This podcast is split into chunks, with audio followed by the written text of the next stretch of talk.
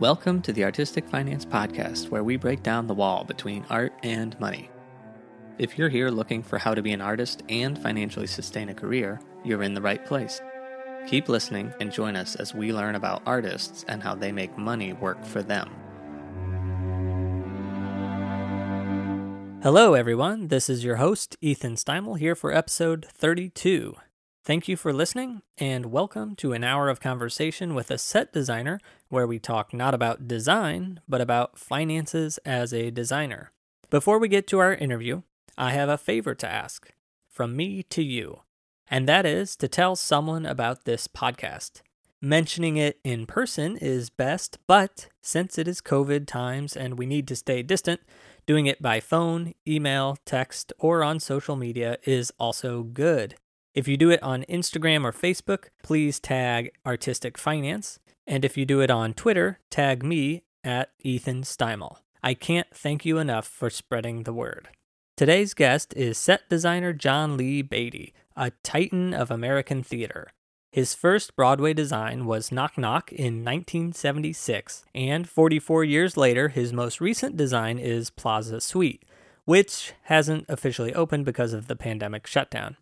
The total count of his Broadway designs is 115.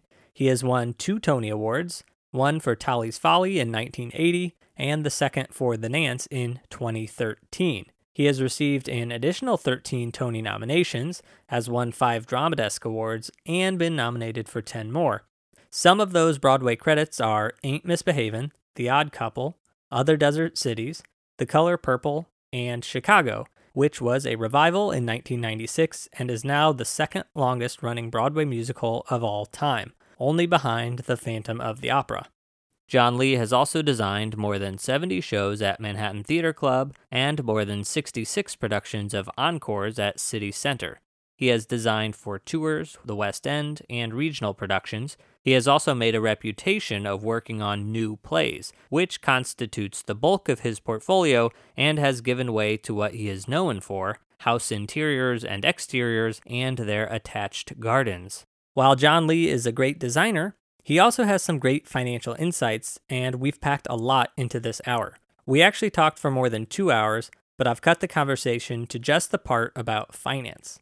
The rest of the interview is over on our Patreon page at patreon.com slash artisticfinance. It's a great conversation about John Lee's career.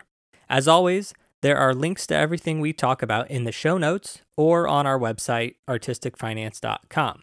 Without further ado, let's get to our interview. Welcome, John Lee Beatty, to the podcast. Thank you for giving us your time. Glad to be here. And before we start, I just want to say that we're recording this on December 3rd, 2020. So we're amidst the COVID 19 pandemic and then also a Black Lives Matter reawakening. Yes, important. Yeah. Could you tell us how you got into being a set designer? Oh, I have. Uh, I had an over-enriched childhood. I realized recently that I saw my first Shakespeare at age five, and I remember the scenery and the costumes, which is really interesting. Really, everything really cooked. My parents took me to see Peter Pan trying out at Civic Light Opera in LA, and it's the typical story. I wanted to fly. I wanted to be Peter Pan, but oddly, this first grader, I figured out scenery in a big way. Like I just got it. Like to this day, I could copy the ground plan and I have some questions I want to ask about the ground cloth. It's it's just it went into me and I don't it's an interesting thing when you teach children an odd sophistication in in someone who's, you know, barely not in long pants even, you know what I mean? I talked to some second graders at a special ed class once, and this one boy looked at all my work and he said, You're deeply affected by the work of Alfred Hitchcock, aren't you? And I'm like, Wowza. And yes, I am because I'm also affected by the movies I saw, you know, and wow, it's a very interesting thing design, that, that little design eye thing. You may be born with it because I was like a joke in my hometown because I could describe people's living rooms. Wait, do you have a photographic memory, or you just it's just the in, the interiors? Yes, I have a thing for interiors uh, and exteriors. I one of my great hobbies is just walking around New York looking at the buildings and guessing their age. And, and I wouldn't even say guessing, I sort of know their age. I, I have an eye for it. I, it's just part of me. I grew up in old houses with a lot of woodwork, which shows up in my work constantly. And I, I would say a lot of my childhood just shows up in my work. Yeah. Could you describe your demographics for us? Yes, I'm a, a male. I'm 72 years old. I'm a very pink white person, kind of waspy. Yeah, well educated. Yeah. If anybody has seen your work, they sort of know your creative personality, maybe. But what is a live event that you like to experience as an audience member? In theater, for some reason, a matinee of a good show I don't know why. I think it brings me back to childhood, but I, I, something in the air. I really enjoy that. What is a piece of art that you like? Uh, mostly painting, painting or, or architecture. I'm not a sculpture guy. John Singer Sargent, Vuillard, and oddly Franz Kline. All right, that you know, I buy it. I buy those painters for you look at my look at my work. You'll you'll see it all. okay, on the days that you wake up and you don't feel like going to work, what keeps you motivated? If I am not hired to do a job, I am one of the laziest people on the planet. But I am a very hard worker if you hire me, and I, I have all that wonderful Protestant guilt that just drives me to turn in every paper on time and things like that. Yeah. What kind of music do you listen to? I listen to no music. Really? Uh, well, back in the days of uh, long playing records, if I had to pull an all nighter, I would have a stack of Ella Fitzgerald. The, the, funny one is, I had a Lotte Lenya album, and uh, if forced, I think I could sing Surabaya Johnny in German. You stacked the records, and as you stayed up endlessly, the records would just repeat, and I would hear Surabaya Johnny over and over. That's amazing. So when you're painting when you're sketching a paint elevation or something i go into a zone i go into a zone at a time has no meaning and i actually books on tape oddly when i'm drafting I, I remember being in a shop once and I was pointing to like a windowsill and telling the guys how I wanted the cap to be. And I was thinking, isn't that funny? That's where Darcy proposed to Elizabeth. but it doesn't use the same part of your brain, whatever it is. I discovered I can't watch something and draft, but I can hear a story in draft and it doesn't interfere with whatever part of the brain does the technical drafting. Yeah. Okay. So that's your creative personality. Now onto your financial personality. But before we do that, I just want to say that you you mentioned that you would go back to Yale and give talks to the management students. Is that right? Uh, I was once asked by the management students at Yale to go back and talk to those students in management about the business of being a set designer. And I thought of myself as not much of a businessman, but it was really interesting. Once I started, I realized, oh my God, I really know a lot about this because, of course, I lived it, but I had to learn on my own. Ming Cho Lee, who was still teaching at Yale, got very upset because of three or four design students went into the class and audited it. Uh, Ming got very upset because he felt that graduate students should be protected from the business part of show business, or protected from show business, uh, shall I say. And uh, I don't know if I agree or not. Ming didn't even tell us much about the union exam when I was a student at Yale. And I, when I graduated from Yale, I went and at the same moment went and took the union exam as a scenic artist and as a scene designer because Arnold Abramson had been my uh, who is head of Nolan Studios and probably the most famous scenic artist in New York, he had taught me scene painting as well, although I knew scene painting from doing it earlier. So I got into both unions. But yeah, I, I, I felt like I wish I could share more about the business of design because uh, your ability to be able to continue designing is based on how well you handle the business end. The funny thing about it being a business is that, you know, I, especially doing regional theater, you're flying across the country over and over and you're plowing through the airline magazine. I read all these business things in the magazine and I'm like, blah, blah, blah. Ha ha, it has nothing to do with me. And I'm reading them, but you're bored, so you read them. And all of a sudden I realized this is about me. What they're talking about in business is about me. When they talk about diversifying, which we do, we just don't realize it, or long term investment, or or even those stupid things about being single and being fixed up because you don't have time to meet somebody. You know, those things are very similar to what we do in theater. That's amazing. So, are you good or bad with money? You know, I think the best description is that money sticks to me. I don't know why. For some reason, I turn around and I say I have no money, and I look in my bank account and I have more than I thought. And I, I I don't know why that is. I do know, being a good little Protestant boy, I really hate to borrow money. Uh, it's just embarrassing if you don't have it. So I've managed to avoid the embarrassment by covering my ass financially. so so then does that mean you're a saver oh yes. versus a spender? I'm a saver. I probably should have spent a little bit more, but you know my father had been traumatized by the depression. I had older parents. My father had been traumatized by the depression and we were academics, so you lived thriftily. Although you probably figured out by now that my parents paid my way through Brown University and through Yale School of Drama so I came to New York with a clean slate. I didn't have any debt, which was a great, great gift. But I really had no money at all. Even at Yale, the, some of the, uh, the uh, students on scholarship had more money than I did.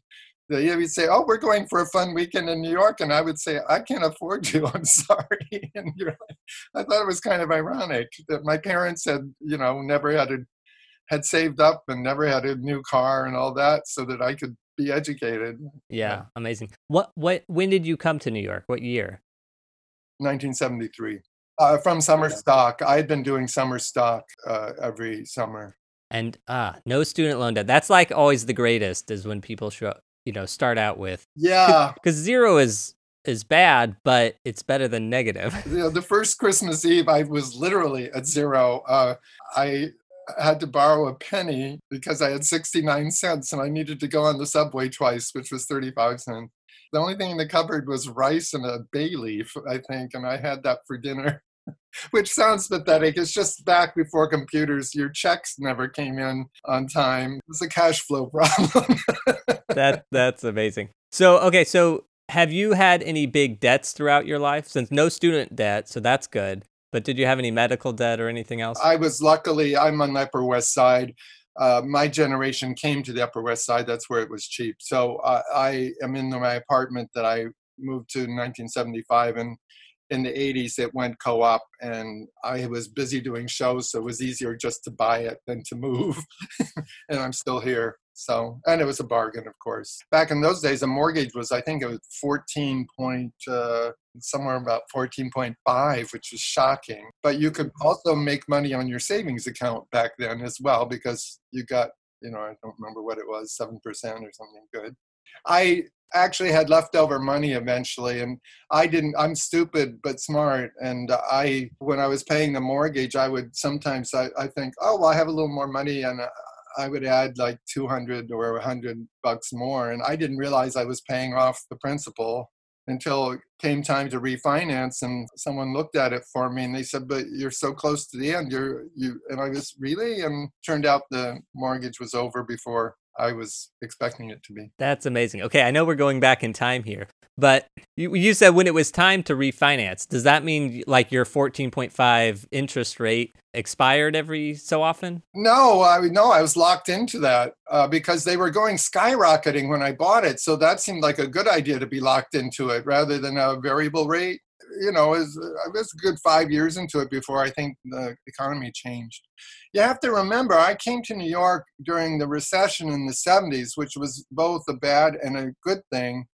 The good thing for a young artist was, you know, I lived on West 76th Street in a one room apartment, but, you know, it was, and you could afford to do things, and the theater companies could, you know, you had a hole in the wall, but you could actually have a theater company for not much money. Nobody else wanted the space.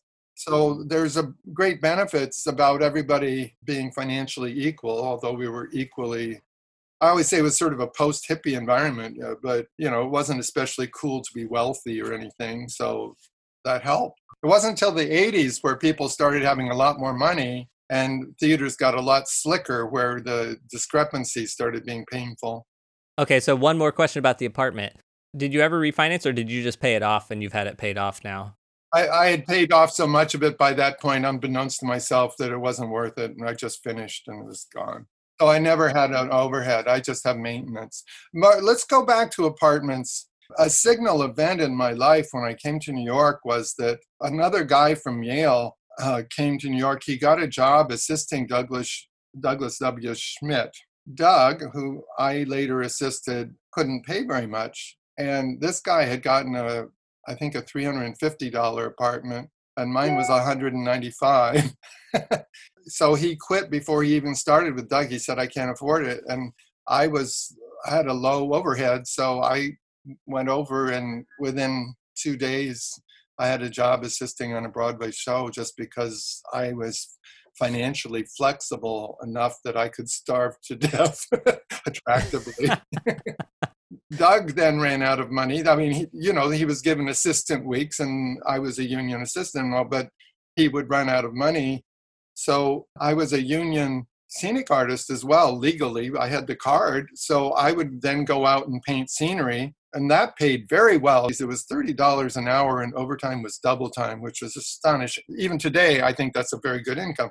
I would do that for a while till that would dry up. And then at night, I went over to the Manhattan Theater Club, which was a very small four person operation, and worked with college friends. And that led to my first off Broadway show. So the flexibility I had, and actually the diversification I had early on, um, was the key to it all. Yeah. At what point did you get your union cards versus from when you moved to New York? Before I came to New York. I, I told you I was from an academic family. I turned in all my papers on time. I turned in every project on time. The only person at Yale who ever did that, I think. I, of course, then took the union exam exactly on time. That's amazing. When you have excess money, what do you do with it? Everybody makes fun of me. I my friends make fun of me. I live modestly. I dress modestly. I don't have a car. I love to travel and I major travel from the beginning. That was it. And I mean, I think the first big trip was Japan, but Syria, Russia during the Iron Curtain, I mean, everything, Uzbekistan. I'm a traveler. And during this pandemic, are you just lining up your next destinations? I'm extremely frustrated because I made a travel fund from my my older years, and I should be having a little apartment in Paris right now, and I'm kind of pissed off that I can't spend the money I saved. I know, I know. Do you think about money on a daily basis? No, it doesn't interest me unless there's a big problem, at which point it does. But, but no. Do you or have you used a budget throughout your life? When I first came to New York, it was before credit cards. So actually, the budgeting was pretty easy. You looked inside your wallet. Uh, so that was pretty clear whether you're doing right something right or wrong budget. I think subconsciously, yes, I do budget. I'm very good with the budget uh, on shows. That's one reason you hire me. What is the best financial decision that you've ever made? I think buying my apartment was probably the wisest one. I would also say it might have been the worst one because I, I've spent my life in an apartment I'm not sure I would have chosen if I'd just gone out to find the most wonderful apartment in Manhattan. It's a lovely apartment, but um, but it was a really good choice just in terms of stability and, and investment because it only increases its value until this year. yeah. So if we go back to 1980 when you bought it, at the time, I know you said you were too busy working. Was it like super expensive and you were like, what? This is a crazy decision? No, because why that would be a good idea was you got the insider's price, which was 50% of its value. So, wow. Fantastic. I mean, it was $100,000 to be honest. So. Yeah. Which so so it would have been two hundred thousand. Probably, yeah. That's amazing. yeah, I I feel like at that point you would have done anything to be like, oh, that's a good idea. I should buy that. And I, I think you're hitting a very serious point. All of my financials are based on me being able to do my work. So the reasonably priced apartment where I didn't have to move just meant that I could be a leaner machine that works. You know, it didn't get in the way because nothing can get in the way of the work, period. Yeah. What is the worst financial decision that you've ever made? I think it was more of an attitude, my own modesty. I didn't learn enough about investing early enough. I just didn't think it applied to me and I was kind of modest. And that was a mistake. I would say the biggest trouble I got into, though, was that I was audited by the IRS for altruistic reasons, I had loaned somebody some money. I didn't realize that when they repaid me by check, that that would look like income because I didn't do any paperwork. They were somebody I liked. So, and then I also was not careful about my reimbursements because when you're doing a lot of props, I would be like buying a sofa on a weekend with my own money because they were desperate for it in the rehearsal hall and i would turn in the receipt to the producer's manager of the show, and the manager would reimburse me.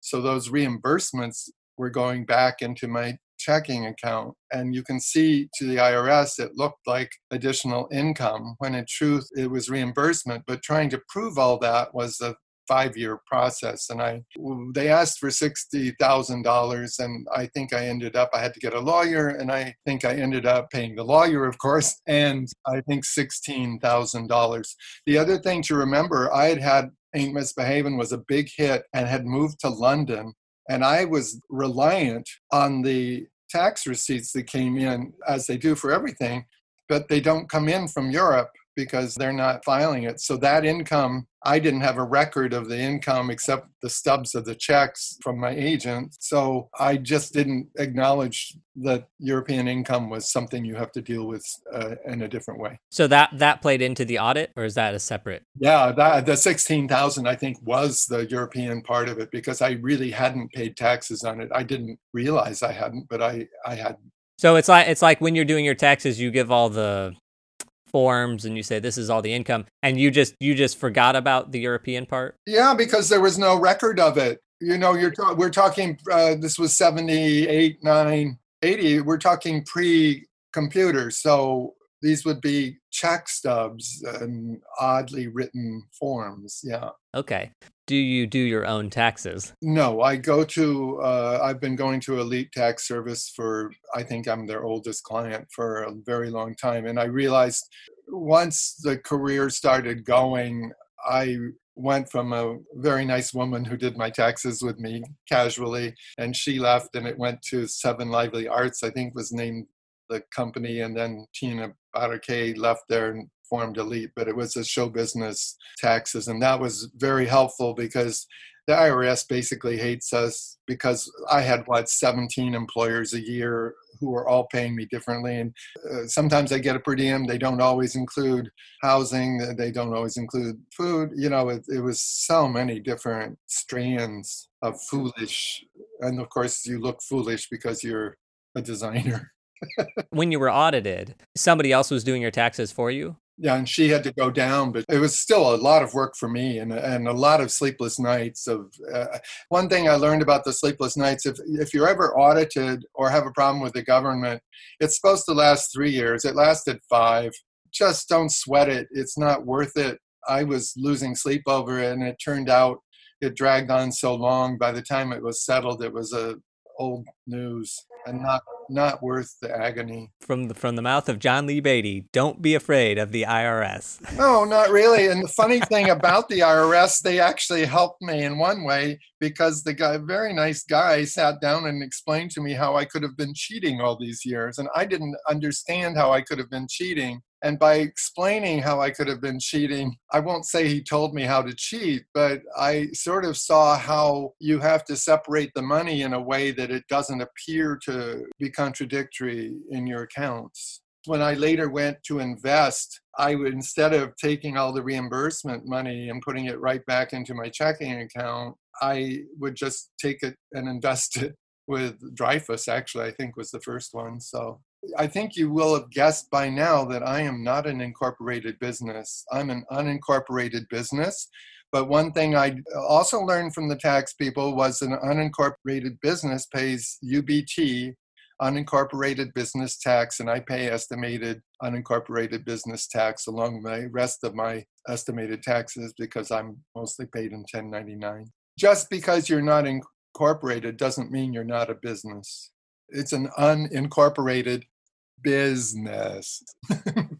but I should warn you, designers, some of my friends didn't know that. And I, I don't know if the IRS ever caught them, but uh, that was another problem I discovered was that I should have been paying unincorporated business tax. I don't think that I was penalized or anything. It, it just wasn't I wasn't a, enough of a grown up about it to realize that I actually had become a business. Okay, so now you're retirement planning. Yes, really, I'm really into retirement planning. Are you really? Yes, I am. I read AARP magazine. I give people advice, just in terms of just giving advice in general. One other mistake I made, and I don't do it now, but I think I bore people. But I talk about retirement and pensions, and I talk about my audit. I talk about different things because that's the only way those of us who are in this together will learn what we're supposed to do. Uh, right now, Ken Billington, the lighting designer, and I are about the same age, and we both did Chicago. We call each other and say, Do you know that you have to, for example,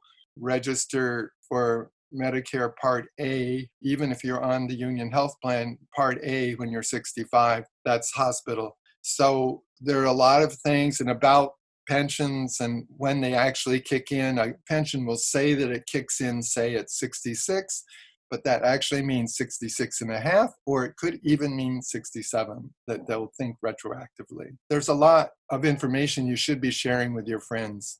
Not the dollar amounts, but the but I have to say, I'm very proud of my union, thrilled that the health care and the pension is sensationally good believe me, the producers of regional theater and the producers on Broadway could care less if I dropped dead. So uh, the union is what's protecting me. More importantly, if I were ill, seriously ill. Yeah. So I'm going to ask you all the parts of your retirement? Because because of the pension i feel like that's probably your main but i assume you're also collecting social security. You have to collect social security. I went down to the social security office and said i have a pension. I don't really need this. And they said do not think you're being angelic by not taking it. You're not helping anybody and they said if you feel so bad about it just give it away as charity but you take your social security. I did wait till i was 70 because i really didn't need it. It's common i now understand that much better. They're really great down at the social security office uh, in the theater district. I was surprised how nice they were and you can sit down with them anytime and talk to them about it and they will explain it. I went in twice and we ended up doing it when i hit 70 do you have an ira I don't think so. I don't. I, I don't think you do either. I. I. I'm not to date you, but I sort of think that's a past your time thing. uh, yeah, I, I know. I saw some of your questions, and I thought, "Whoa, this is going to be embarrassing." I have money, but I'm not sure I know what some of these letters are. so then, I have a pension. I have a pension from the United Scenic Artists, and the pension is a defined benefit plan, which is fantastic the thing about it, you all say, yeah, you made so much money from Chicago. Okay, yeah. But the key to the pension is the frequency of contribution, not the amount. The fact that I've just, uh, you know, a hit show only has to pay 35 weeks out of a 52 week year in a long run, but all my other shows as well, you know, but it's the consistent, I've worked a lot rather than the dollar amount of my shows. They're richer designers, but the consistency of the contribution to the pension is really important and pays off pays off big time. and defined benefit is just heaven. I mean, that's so rare these days. I, I'm really a fortunate fellow.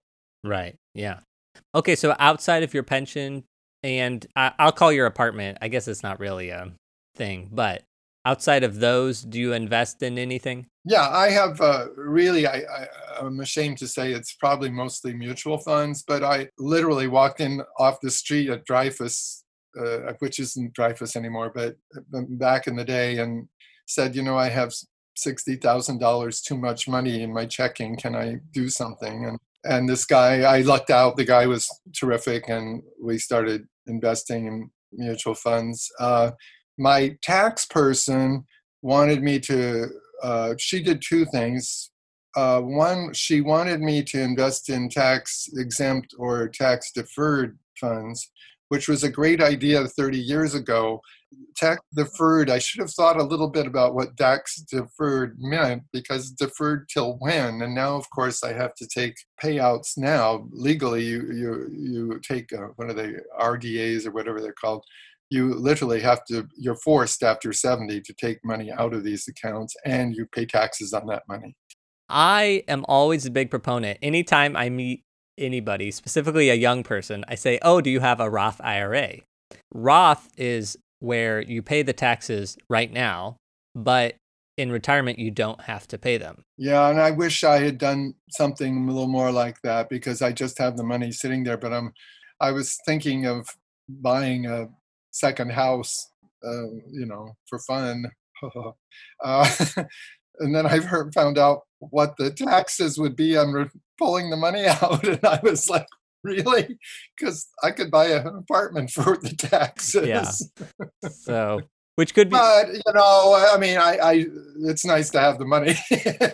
we should have such problems, you know. But yeah. Uh, and the tax, if you're in the middle of your career, uh, it was excellent to be tax deferred and not be messing around with income.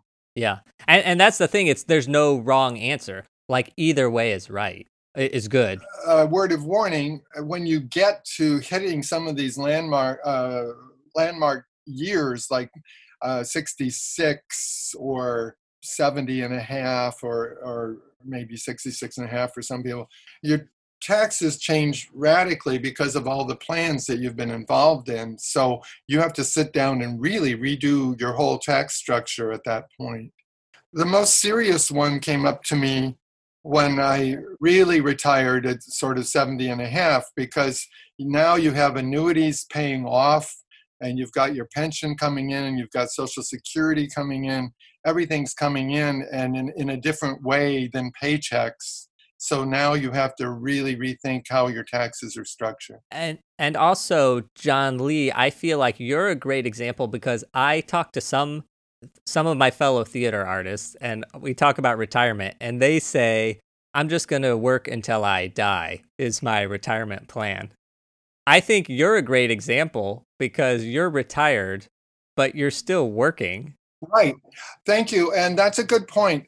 Uh, legally, you have to remember in a union, if, if you retire and take your pension at age 65 or whatever, 66, you are only allowed to work 10 days a month without having to go out of the pension, which you're allowed to do.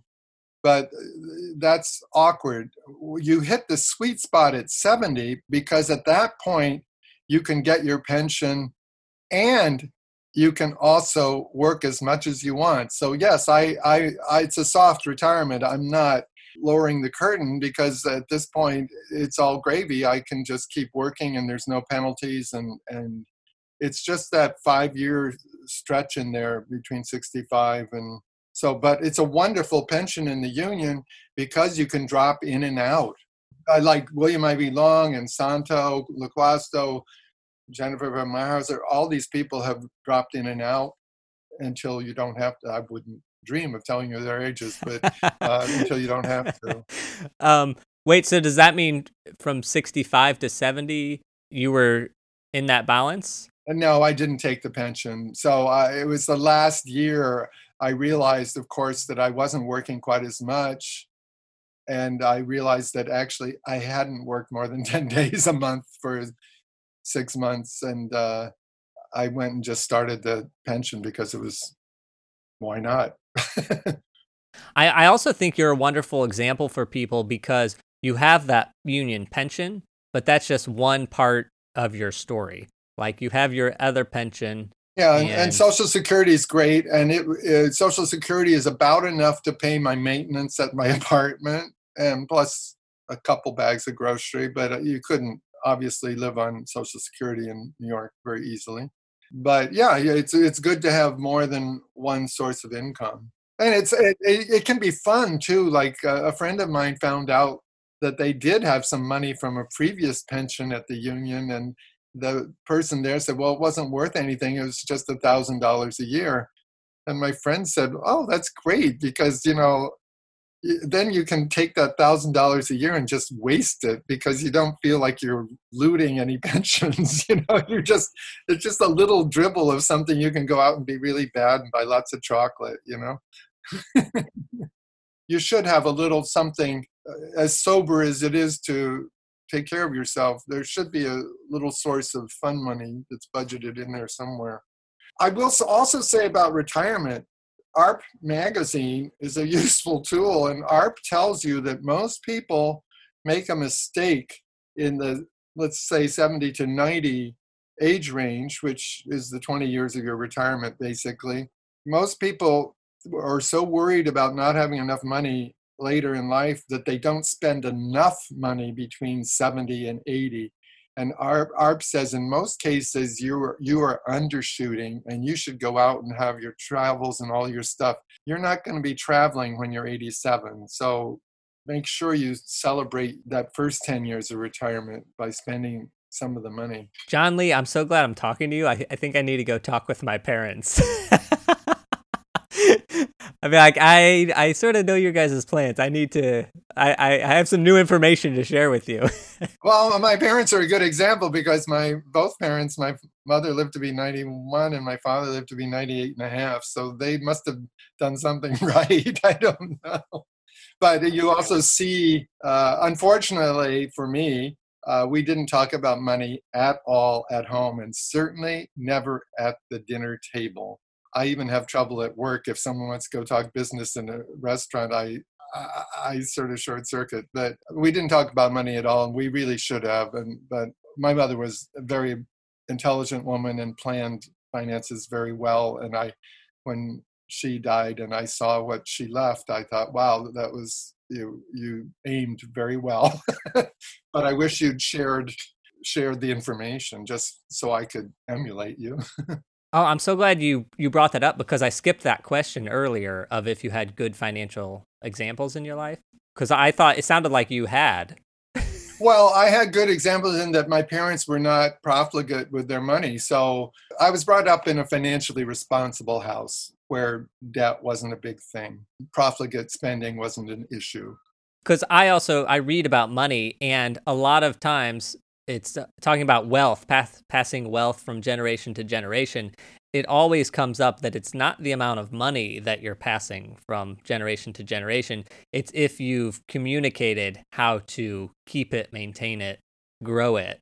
That's sort of the key. That's a very good point. I wish I had inherited um, a little more uh, profligacy, if I should say it. I, I tend to undershoot a little when paying for things, and um, I've learned though by being a designer, and this is another part about being a designer, it's the big dark secret, but we all have to kick in some money on our shows occasionally. And it's really odd when you're, say, working for Mark, Mike Nichols and he has, you know, 150 million dollars and you don't have even a million, but you're the one who's paying $1,200 for a replacement mirror because he didn't like the first one. Uh, that's ironic, but uh, that's the dirty secret. And I've talked to other designers about this, and that's something you have to address. But on the positive side of that, Doug Schmidt told me, said, you know, when you think you're saving money, you may not be if there's a problem, have you thought about what would happen if you threw some money at that problem and would that problem go away? And I have to force myself to ask that, you know, and uh, there have been a number of shows, especially now that I have enough spending money. I think if I just spent $1,200 on this show and didn't tell anybody, my life would be a lot easier and the show would be better. So that's a very good trade. Very good trade. You know what I'd like to go back and talk about though is when I started. I came into the city and I was, you know, the bright young thing, the new snotty young designer from Yale. And everybody tries you out and, you know, I'm trotting around showing my portfolio and I was lucky to get hired. But one reason they hire you when you're young is because you're cheap. And my first Broadway shows were all for minimum. I wasn't fooling anybody. Who am I to be paid more than minimum? Some of the producers would sort of chuckle and like one's called me the poor man's Santo Loquasto, which I thought was really funny. he had a point. Why that was funny was that he had a point that you know a young, fairly inexperienced, not on the top of the heap designer, you know, you know, you basically get paid minimum. Sadly for me, my I had a huge hit, Ain't Misbehaving, but I was a very young man and I wasn't. It was only my fifth Broadway show, so I didn't have any muscle on that. And you get income just because it's a hit. I mean, there are five, six companies, and and uh, you got royalties, but the royalties were minimal.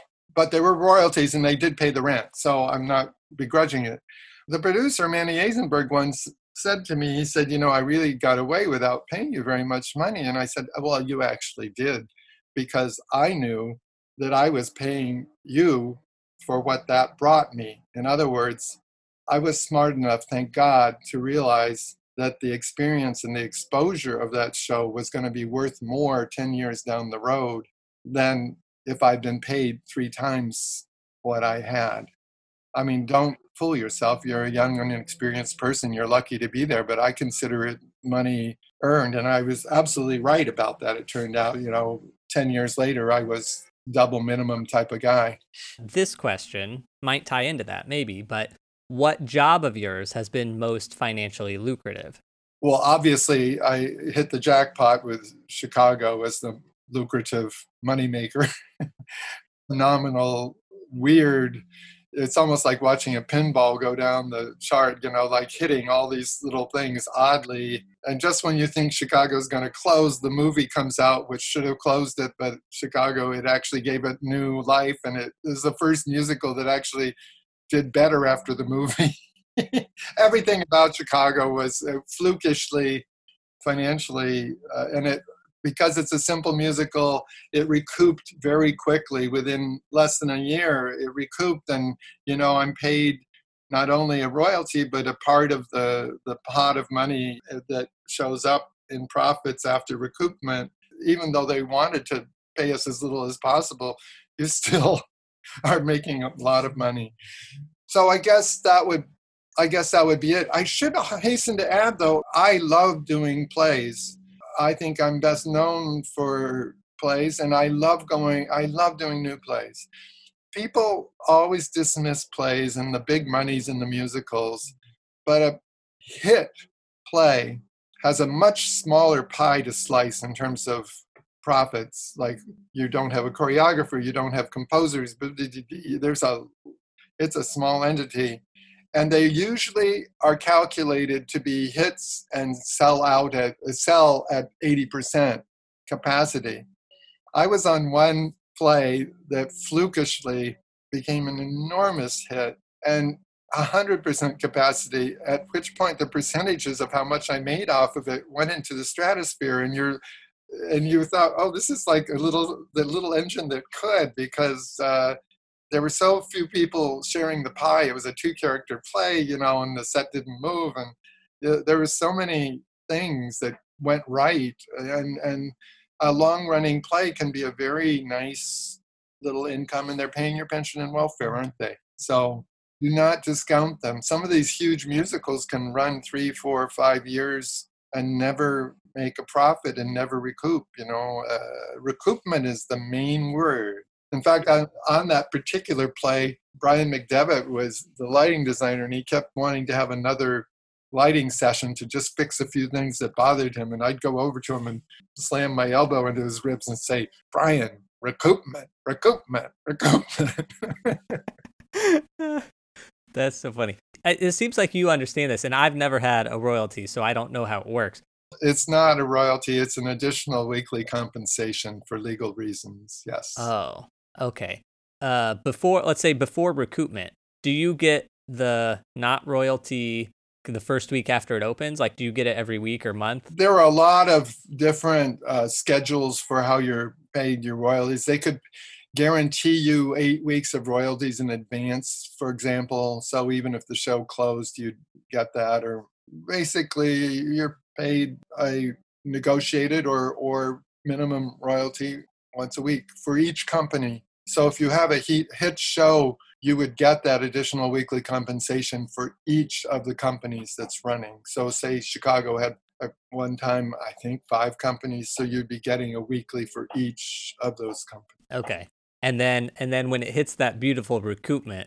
When it hits recoupment, and this is why you want an agent, when it hits recoupment, uh, you start sharing and basically sharing in the profits because it is paid. Its recoupment isn't just 100% paying back the investment, it's like 110 or 120. But basically, once they're safe, it basically becomes all profits, at which point it's divided. You could be in a what they call a royalty pool for they they engineer different versions of it, but basically you if you've got a percentage of the show which an established designer would get, not a starting out, but a, if you have a percentage, then you get percentage from recoupment onward. Towards the end of the run, they might ask you to the recoupment uh, if it's starting to flatten out, you won't get it anymore. It'll go down to zero again. You just get your royalty. At a certain point, they can always ask you not even to take your royalty. They waive your royalties. We're going to have a rough two months here. So can you rate? We are all going to waive royalties. Will you agree to do that? You have to be a little cautious about that because you want to make sure everybody is waiving their royalty. Yeah. Yeah. Okay. Do you have a professional network and has it helped you make more money? We're all dependent on each other for jobs. I, I, think from the very beginning of showing up in New York, we are so dependent on each other. That's why I say you should talk to each other about your finances, not the numbers, but about how it works. I learned a lot by being an assistant. I liked assisting, and uh, I would ask the the other assistants, and I would talk about places to work and how to get there, and you know uh, and learning that in show business that a three day job is nothing to be ashamed of. There are three day jobs in show business. If you're a set designer, you tend to be leading a little bit more. They're more likely to hire you first and start working with you first than costumes and lighting and sound, but not always. I think I probably get more other designers work for them than uh, in a couple of cases, I've prevented two people from being fired also. But uh, as your career trends, people know you, and that's both a good and a bad thing. Some people say, well, we know John Lee, we expect him to do blah, blah, blah, blah, blah. And, you know, then they dismiss you, or you're known and, uh, you know, and that helps. It, but it hurts as much as it helps. But then, you know, you you're sort of used to the other collaborators, which is really important because you can work with the other people. Yeah. Um, how much of your success has been hard work versus luck?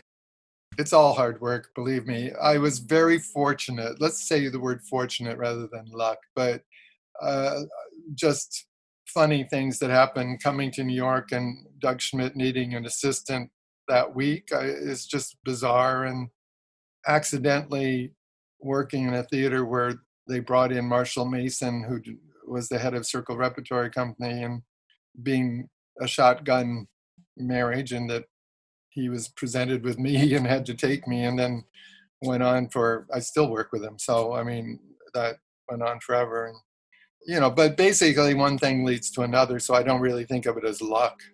And in fact, I would warn you, I think one of the most awkward and not helpful shows I ever was on was one that looked like a lucky break and it turned out I was in over my head and and that wasn't a good thing so. If money was not an issue what would your life's goal be? Money cannot be an issue doing what I do money cannot be an issue in one case protecting yourself by having enough money so you can do it doing something for money is pointless doesn't help you. And if people find out you're doing it for money, it just makes you look like a whore. So, no. But a lot of our financial well being is so we can continue to work. Nobody can hire you if you can't eat dinner first, you know. But I mean, you really just are trying to set a machine in motion so you can move forward. What financial advice would you give yourself when you started out, or would you give another set designer who's coming to New York? Advice I would give myself was be a little looser, spend a little bit more money. You know, walking in the rain instead of taking a cab. Okay, you saved five bucks, but what did you really gain?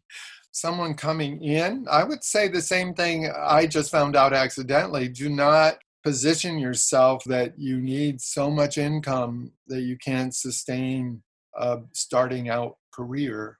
I have a friend who's uh, very successful now, but he's staying in the apartment he started in because he's realizing that having a reasonable apartment rent is a really good bedrock for doing many other things, including going on vacations. Maybe you should measure your desire for luxury against your desire for future luxuries or smaller luxuries. yeah. What can you and I do to stress the importance of finance and savings to our fellow artists? I wish I'd known more when I started and was a, a young designer an assistant and painter. I wish I'd known more and asked the people around me more, although I, everything I learned, I did learn from the people around me. You also want to make sure that you don't make money an issue in the room so that you're making people feel bad or or making yourself feel bad don't I, you know don't be a money victim and don't be a money snob uh, because it's just a tool. it's a tool. If anybody perceives you to be this poor schlub who's always whining about money, that's a, a negative vibe that comes back to be punished by its fulfillment. I always, I think people thought I had money, that I was some, some, you know, because I had an Ivy League education and blah, blah, blah. I think people thought I came from great comfort but you know i'm just a middle class boy and but i think i always acted like money wasn't the issue and that was very helpful. Okay so we're now to the final questions. What separates those that have a full-time career in the arts from those that never start or transition out at some point? What separates you is that you don't know what it's like inside and I do feel sometimes that, especially as a designer, that you're alone in that you there are not that many people who know what it's like to be inside the machine. You got to fix that somehow, but it's an inside experience. And if you stay in in the profession as I have so long, uh, you know how the inside works. But there are very few other people that do. You know, your agent probably, and you know sometimes you smile at, like at a designer friend who's in the same sort of boat as you and and you get it but it's a very distinct and specific small group. And you don't expect anybody from the outside to understand it because it, it's really i actually laughingly say i should have gone into arts counseling because you really need someone who understands the inside of, of it to understand what the frustrations and the problems are. Okay John Lee, the final question Where can people find out more about you? I don't know where you find out more about me. I Google myself and I'm like, wow, that one's wrong. Uh, I don't have a website. Uh, as a business, I decided not to have a website, and and I actually uh, don't put my renderings, full renderings, out very often on on the web, so you can't always find me. Some people have copied my work, which is another legal problem that sometimes has had very unfortunate consequences. But uh, I used to talk to Ben Edwards, uh, the designer, and his wife, Jane Greenwood, about this. I really wanted a long career and I wanted it to be on the back burner. I didn't want to be the most spectacular, trendiest designer of all time. I wanted to have a long career. So I purposely didn't get a press agent or anything to make me out to be spectacular because I wanted that long career, which thank God I achieved. I also decided to keep my business small. I decided not to incorporate and I decided not to expend a lot on business and I do all my work out of a studio in my apartment. So I never had a raft of assistants on permanent salary or anything like that. And this was partly financial and I just didn't want the overhead and I didn't want the complications of all that. And I was doing plays, I wasn't doing mega musicals. So uh, I felt that was a more appropriate place to be. You also don't want as a designer, I wanted to do new plays, which often happen in basements off Broadway. So I didn't want to be such a grand designer that you wouldn't call me up to do a new John Patrick Shanley play or a, all. And these hit plays I did, they all came from basements, you know. So it was a decision how to set up my business that I, I was pretty conscientious about. And that, that included not really going whole hog in terms of promoting myself. That may have been a bad decision. I don't know. I'm left with what I have. So yeah, no, that's that's that's interesting. Because there's a point in a designer's career if you succeed that you have to really decide whether to open a, a design office. And uh, on big musicals, I ended up just getting a separate space and setting up the assistants and the model there. For my normal work life, I, uh, people used to make fun of me because I would carry designs around in a paper bag or a, a canvas bag, but I, I, really wanted to be able to move and, and not have an overhead that was constantly threatening me. Like Ken Billington's done the reverse and is very successful, but he also keeps his guys busy. He finds outside jobs to keep them going, and he that's a very. I'm not saying uh, he did anything wrong. Actually, it's fascinating. We're friends, and I go visit him at his studio And I think, oh wow, you know, this could have been me if I had gone this way rather than that way. But it was a we laugh about it, but it was a very specific decision because once you set up an office, you really have to keep the office going. You can't just, you know, and in the six months of if I'm out of town just executing shows for six months, well, what happens to that office, you know? especially since I do small shows. I admire so these people who do these big Broadway musicals because I, I you really need to set up a business, a big operation for that. It's funny when the producers say, "Can't you have someone from your office just?" And I'm like, "There's no one." I look at my contract and see how many weeks of an assistant they're giving me. I never go over that. A lot of designers do, and then they end up spending their entire fee paying for the assist extra weeks of the assistant, at which point you have no income. And I'm thinking, well, if they only want seven weeks of an assistant, that's the way we're going to organize it. After that, I'm doing the work. Clearly, that was their intention. So we're not going to give up our fee to pay for extra assistance. I'm just not going to do it. And that was a big decision, business decision I made about how I was going to run John Lee Beatty unincorporated. You know, I also at the height of my career, I was doing 14 shows a year about. You also have to, if you want to keep going and make an income at all, you have to do a lot of shows and many at the same time. And some designers fell by the wayside financially because they couldn't do that or couldn't see their way to doing that. If you want to continue, you you that's kind of what you have to do. I, you, you give up a lot for that. I, I always made myself available. I don't have a dog. I don't have children. I don't have, you know, I, I'm basically made to run. John Lee, thank you so much for sitting down and talking and giving us your time. Oh, thank you. I thought you brought up a wonderful subject to discuss.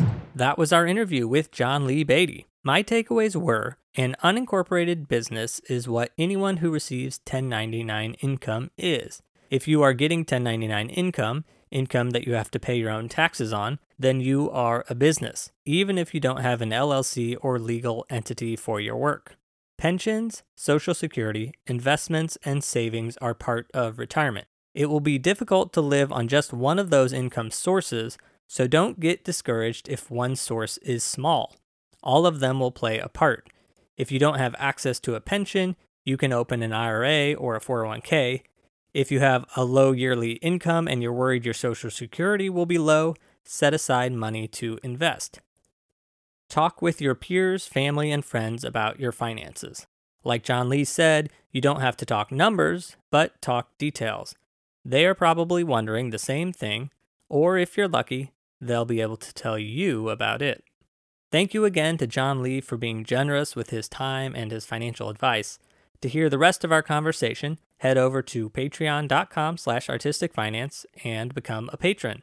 If you aren't ready to become a patron, just email me and I'll send you the audio directly, as it's a valuable conversation about set design and John Lee's training at Yale. If there is an artist or a type of artist that you'd love to hear on the show, please leave a comment on your preferred social network and tag Artistic Finance. except on Twitter, where the handle was taken, so tag me directly at Ethan Steimel. That's it for today. Until next time, break a leg. Thank you for listening to Artistic Finance. Find more information on our website, artisticfinance.com. Please subscribe to our podcast and please leave a rating and review. Artistic Finance is produced in New York City by Nicole and Ethan Steimel. Producing consultant Anne Nygren Doherty. Graphics and website by Josh Cutler. Music by Chong Liu.